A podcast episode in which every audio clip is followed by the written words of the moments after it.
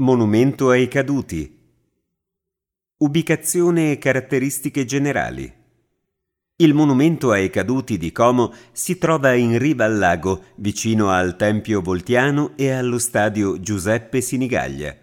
È alto 33 metri e dalla cima è possibile ammirare un suggestivo panorama sulla città e sul primo bacino del lago di Como. La struttura di cemento armato del monumento è rivestita di graniti piemontesi e calcarei provenienti dal Carso, l'altopiano roccioso tra Trieste e Gorizia, che fu teatro di aspre battaglie durante la Prima Guerra Mondiale.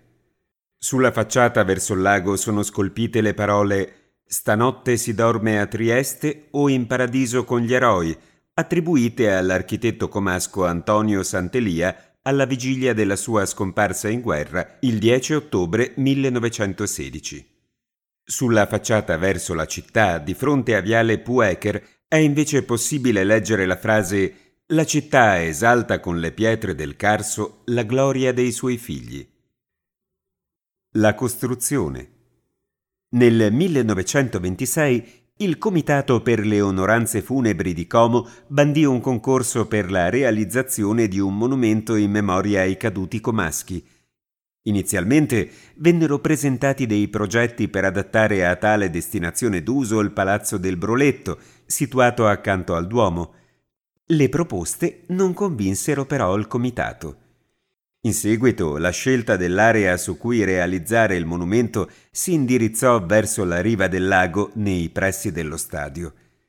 Nell'ottobre del 1930 Filippo Tommaso Marinetti, il fondatore del futurismo, riuscì a convincere il podestà comasco Luigi Negretti a utilizzare come idea per il monumento un disegno realizzato da Antonio Santelia nel marzo del 1914.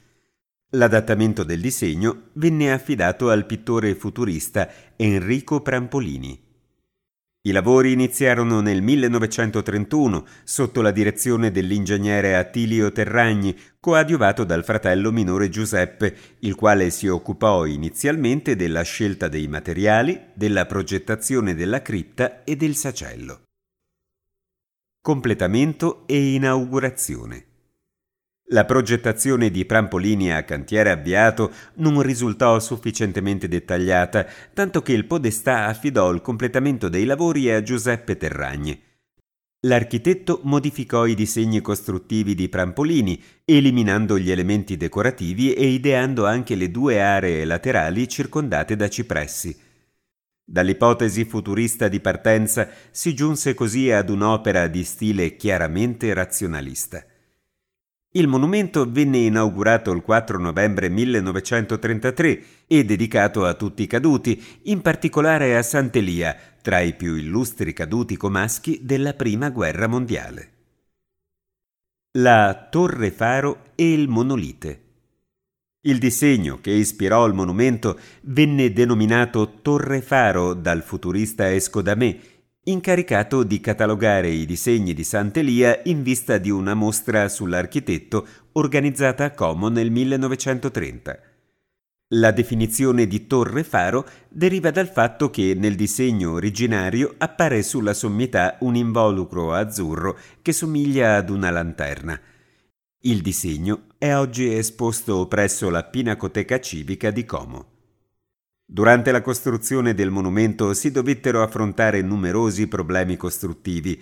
Fu necessario consolidare il suolo, allora paludoso per la vicinanza del lago, inserendo nel terreno 43 pali di cemento lunghi 6-8 metri. Furono difficoltosi anche il trasporto e la posa del monolite di granito rosso, dal peso di 40 tonnellate collocato nel sacello. Su di esso sono incisi i nomi dei 732 caduti comaschi della Prima Guerra Mondiale, ai quali sono stati aggiunti i nomi dei circa 300 caduti della Seconda.